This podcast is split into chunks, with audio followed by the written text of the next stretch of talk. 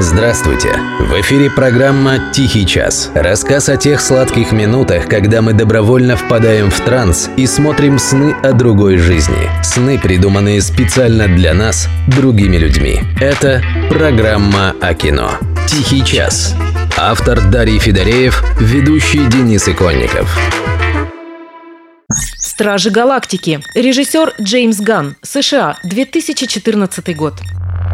Подозреваю, что следующими словами я призову на свою голову гнев многочисленных поклонников Бэтменов, Суперменов и прочих железных человеков. Но я никогда не любил супергеройский жанр. Эти фильмы всегда казались мне какими-то механическими, бездушными сказками для детей-переростков. Один сплошной бог из машины. Однако время от времени случаются ленты из всяких там вселенных Марвел и какие они еще есть, которые я готов смотреть больше одного раза. Не столь давние, но уже успевшие обзавестись второй частью и сценарием третьей Стражи Галактики как раз из их числа. Вот!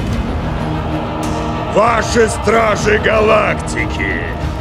И много вам от них пользы? Создателям-то польза точно была. Сборы в почти 800 миллионов долларов говорят сами за себя. Рецепт успеха проверен десятилетиями. Взять комикс постарше, который успел стать классикой, отобрать актеров получше и не писать длинных диалогов. Все, дело в шляпе. Ах, ну да, еще желательно иметь в комплекте хотя бы сотню миллионов. Сто косарей. Косарей чего? Рублей. Бакинских, конечно.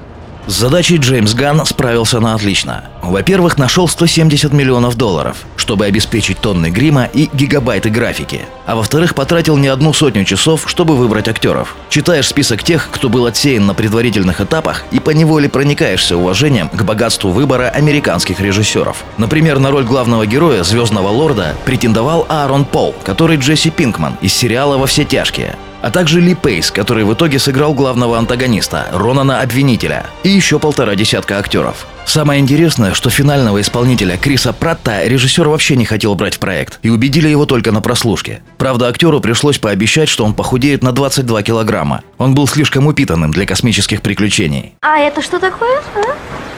Это комок нервов. Обещание, кстати, Прат выполнил, причем неоднократно подчеркивал, что вхождение в роль помогло ему обрести лучшую форму в своей жизни. Правда, потратить ему для этого пришлось около полугода. На диеты и фитнес до одурения. Остальным актерам пришлось не слаще. По много часов они изнывали в креслах гримеров. Ведь в фильме они все не самые обычные для людей внешности. Одна зеленая, второй серый и в шрамах с ног до головы. А третий и четвертый вообще не люди. О, я тебя умоляю, кто меня только не пытался поймать и прикончить. Не хватало, чтобы меня уделали дерево и говорящий енот. Стоять! Какой еще енот? Какой еще енот? Да ты, прыщ мохнатый. И не сказать ведь, что среди пятерки главных героев кто-то обладает сверхспособностями. Ну да, Гамора отлично владеет боевыми навыками. Дракс просто здоров как бык. А Звездный Лорд красиво болтает языком и неплохо танцует. Наверное, именно поэтому фильм и не поставить в один ряд с тем же Суперменом. Потому что этих самых Суперменов в нем нет. А значит, прием бог из машины не работает. Приходится героям почаще включать мозг и строить коллектив. Так выпьем же за то,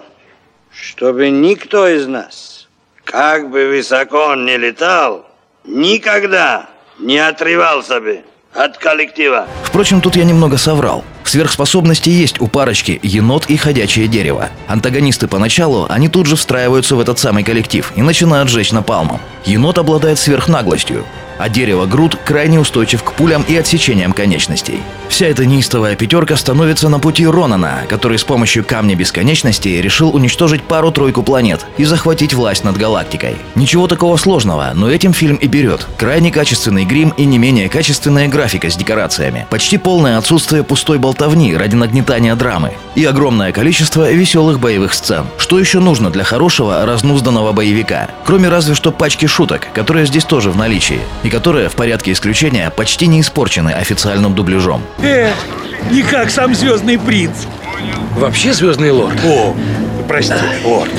Брал его недавно на мелкой краже. Прикольное погоняло. Какое погоняло? Это мой псевдоним. Да ладно, брат.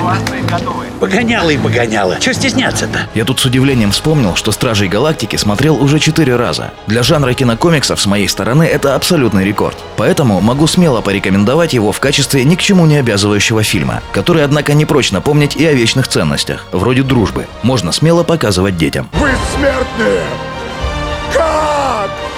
Ты ж сам сказал, упырь. Мы стражи галактики.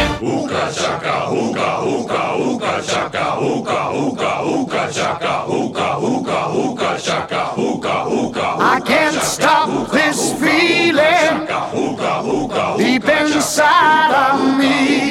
Girl, you just don't realize what you do to me. When you hold me in your arms so tight, you let me know everything's alright. I'm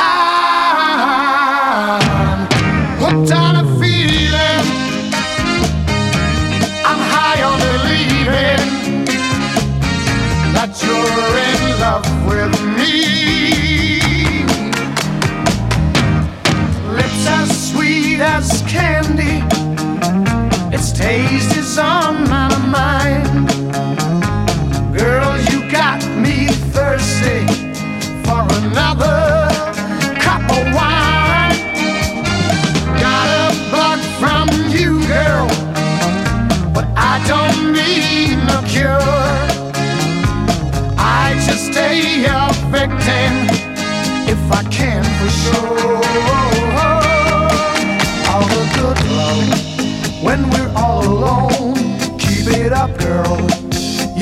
Turn me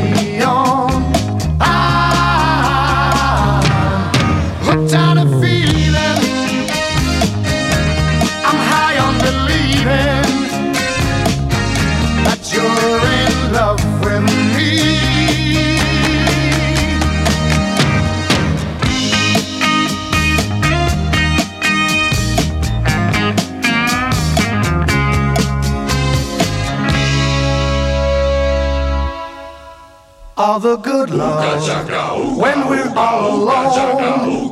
Keep it up, girl. Yeah, you turn me on.